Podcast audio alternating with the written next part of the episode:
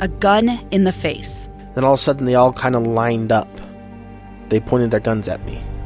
And this is the point where I thought, I'm going to die today. Started two years of horror for an American in Venezuela. They said, you need to give us your phone and get ready because you're coming with us. I'm Becky Bruce, and I spent a year researching and piecing together Josh and Tammy Holt's story about their ordeal in a notorious prison. That's when everything started to turn bad. We had another pound on the door. Boom, boom, boom. And there was the police once again. You can binge all of the episodes of Hope in Darkness on K S L podcasts dot com or wherever you get your podcasts.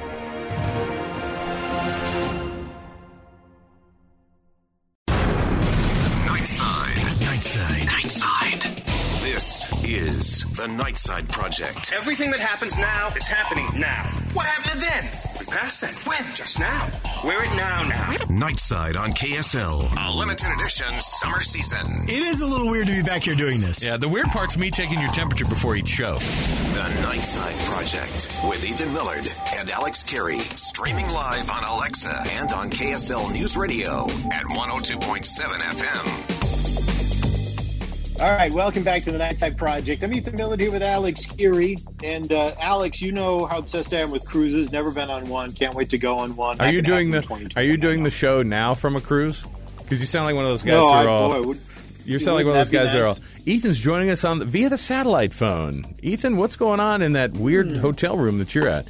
Uh, yes. Well, I'm all by myself now. Uh, uh, here's the deal. I actually read a really amazing article on what happens these days in the cruise industry, because now they've got too many ships. In the past, they were building, building, building, building ships. Now, major, major cruise lines are talking about reducing their fleets. Uh-oh. Uh, so let's do a little vacation club. Absolutely. The places you want to go and how to get there. It's the Nightside Vacation Club. Get a free night stay, but you have to stay for the whole presentation. Does that mean uh, we'll be able to get some discount cruises, cruise, not cruises, cruise liners, the actual boats? Go to K S L yeah, Classifieds man. and like find barely used, uh, the Crown Princess, barely used, seats up to seven thousand. Costa, Costa Concordia, some damage to the to the right to the side. stern. Uh, you can't make a joke about Costa Concordia. People don't even remember what that is. Some Some port side damage, um, or whatever side that is. I, I know. know. Port, stern, starboard, whatever. I know stern. Oh, uh, my goodness. We're, anyway, whichever side. This isn't, this isn't the point. This isn't, this isn't a nautical show, but yes, keep going. So Carnival Corporation say they plan to remove at least six cruise ships from its fleet. Yeah. Some of these are fairly new. Now, here's what happens when they get rid of a cruise ship. Uh, number one, if it's in good enough condition and they've got a buyer, they might sell it to a smaller fleet, right? To a smaller company. Sure. They might sell it, might be refurbished, put back out on the water, mm-hmm. uh, running cruises for some other company, okay? Uh, the second thing that might happen, it could be repurposed for something completely different. Now, this is more rare, but it happens. They might have a cruise ship pulled up in some harbor to be a permanent floating hotel, something like that. They're around, but they're not very, you know, they're not. All that's like the place. worst. That's like the worst Airbnb ever, by the way. Like, I know. What what really happens, though, is ultimately, though, they sell it to scrappers. And almost all these cruise ships, including, in fact, most of the large ships out there, when they come time to retire, they're actually sent to India. So these come, there are a few companies in India, and they'll put, uh, they'll come pick it up. They'll put a uh, small crew of about fifty on it, and they'll take it out to their home base in India, which you can imagine that long, lonely voyage, because there are only fifty of you on a cruise ship that was decked out for thousands. That's going to be kind of an interesting trip across the ocean, I think. Yeah. Because uh, everything's still there, though, because what happens is when when cruise lines sell these ships, they don't take their stuff out. No. They sell it. Yeah, that's everything, it, everything with it. I, I try to imagine what it would be like. Uh, I try to imagine what, what it would be like to... to break one of those things down, because it takes forever to build, and it feels like such a waste. I feel so bad. Like when they, they say these things are going to be going away, what a waste of uh, tons of material and human ingenuity. For as much as we make fun of these cruise ships, they're like technologically as good as it gets. Oh, they're incredible. It's it's amazing. Yeah, they're, and I, they're incredible. And and uh, Ethan, despite the fact that you always act like uh, cruises are impossible to come by in your life because you've never gone on one, uh, they the cruise cruises when they're at their uh, and I went on one. I've only been on one, and we went to uh, what's it called? Scandinavia, Estonia. Baltic, uh, yeah, the Baltic cruise. Baltic so we cruise. Did the whole thing. We start in Denmark. You go up through Norway and Sweden and Saint Petersburg, Russia, and uh, yeah, Estonia and Poland. And you're just surprised by all these cool places. And, and it was good weather, and the sun was setting at like one a.m. You know, because you're so far up in the, uh, you know, on those uh, uh, in the longitude or the latitudes. And so I we were. It was just an amazing trip. It was amazing. We got through these cool ports of call and everything. Uh. And so, as much as we make fun of cruises, this thing going away creates a real it, – it's an industry issue, and it's also one of those things where you go, well, that was something that we used to have. And th- th- here's the yeah. thing about all of these vacation club things we talk about. I don't know if we're ever going to get back in the in the next – you know, while – maybe while my kids are alive, maybe. But I bet you're just – I bet vacations – and this is depressing. Vacations are not going to be the same ever again while I'm alive. You're not going to see the same things. You think I don't, so? Yeah, I don't think cruises are going to be as accessible because they're going to end up being something that gets reduced, and it's going to be super expensive, and it's going to be hard to come back to again. And there's going to be a lot of things like that. You know, Europe. You know, I was talking about going to Canada, and there was like, well, good luck. They don't. They're not going to have that that border open for who knows how long. You know, and same thing about Europe. You know, and uh, I feel like Europeans just by like a. Europeans aren't going to let Americans in. Like, they, they don't want to. You not know? Right now. Yeah, and, not and, right now. And, and they won't want – there will be a vibe that already exists against Americans, by the way, in a lot of places that you travel. It's going to be even worse because the rest of the world looks at us like, well, I, I can't believe you guys kept yeah, spreading COVID and didn't take masks seriously. Well, and there's, there's something else, too, because um, your ability to travel internationally is also a function of your country's uh, authority – In, in on the world scene, and there is reason to believe that that's going to be reduced. Um, we're we're withdrawing from the United Nations, and you know who's filling in that gap? We you know we've started we've started we've stopped sending money to the United Nations, and so China is stepping in. And so now China is starting to play that role that the United States used to in the United Nations, wow.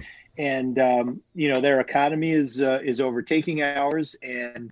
So things are going to change a lot internationally for Americans in our generation. I think that's the case.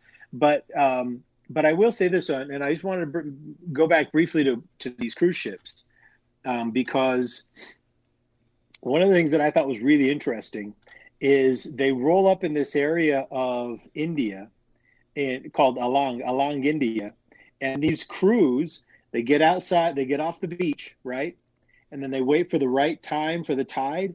And they just put the throttle down, and they run those ships as far up onto the sand as they can. I mean, they just get them going and let her rip. And they just get up onto the sand, kind of tip over a little bit, I guess. And that's how they're dismantled. They're just dismantled right there on the sand. That's amazing. And what they do is they bring in brokers from all over the world. They climb up on ladders into the ship, and then they can go through and they can, you know, say, hey, I want this furniture, or I want that. And then they'll crate it up, and they'll ship these furnishings for these cruise ships all over the world, and it's just slowly dismantled and then eventually scrapped, and and uh, which I thought was an amazing process. Um, and uh, so at any moment there could be um, on this ten mile stretch of, of beach, they can have at any moment up to two hundred ships, everything from cruise ships, ferries, container ships, oil derricks. They just run up on the beach. Take them apart. That's amazing. Well, uh, isn't that incredible? Yeah, I could just what a, I mean. Talk about something out of a script of like a Mad Max, you know, situation. That would that would be quite the sight to behold. Ethan, uh, before we get out of, of our vacation club, with uh, Disney World reopening, of course, last weekend, changes that were coming in are, of, of course, the they're talking about introducing possible temperature checks, which I thought that was already a thing. But, you know, they they are, you know, they, they also had the highest. The reopening came the same weekend that that Florida had the biggest record uh, single day case count increase in the country during this entire time. Dang. And uh, yeah. so it feels weird that we kind of opened Disney during the middle of all this, but fine. It's not for me to go to. Other people can go. but you're required to wear masks, and and they're telling you, hey, this is this is a thing. Not only are you required to wear a mask, if you don't wear a mask and your picture is taken on one of these rides, you will not be allowed to have your, that uh, that that picture given back to you. So if you are oh, on, if you are in, really? if you are, if you're on a, a roller coaster, your face pops up as not having a mask on. You're not allowed to have your picture. They're not going to allow. Wow. They're not going to allow you to have your picture uh, uh, back. And so that's one way that they're trying to incentivize you to wear uh, the Mickey ears and the mask. So I just, I think it was. Look, we've gotten to a weird spot, you know, where we're. Which one is it? You want people to, to come to your park, or like it just feels weird that we're telling them to come to the park and they have to wear masks and we won't give them their. Uh, is it worth it? In my mind, it feels like it'd be tough. Uh, it would not be worth it. We're gonna take the break here. We're coming back. Yeah, may as well wait, I guess. Uh, is The Office shutting down as we know it? The actual offices across the country.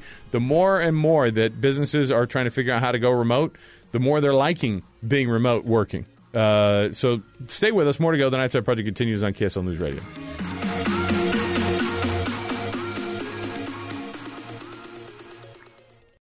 A stranger with a gun came upon two teens taking pictures under a rising full moon. But violence is only the beginning of this story. Sometimes I thought, there are no miracles. Yeah, there are. And this is a big one. I'm Amy Donaldson, and I've spent my career talking about how lives are undone by violence. The Letter is a podcast about how lives are remade. Follow The Letter at the letter podcast dot com or wherever you get your podcasts.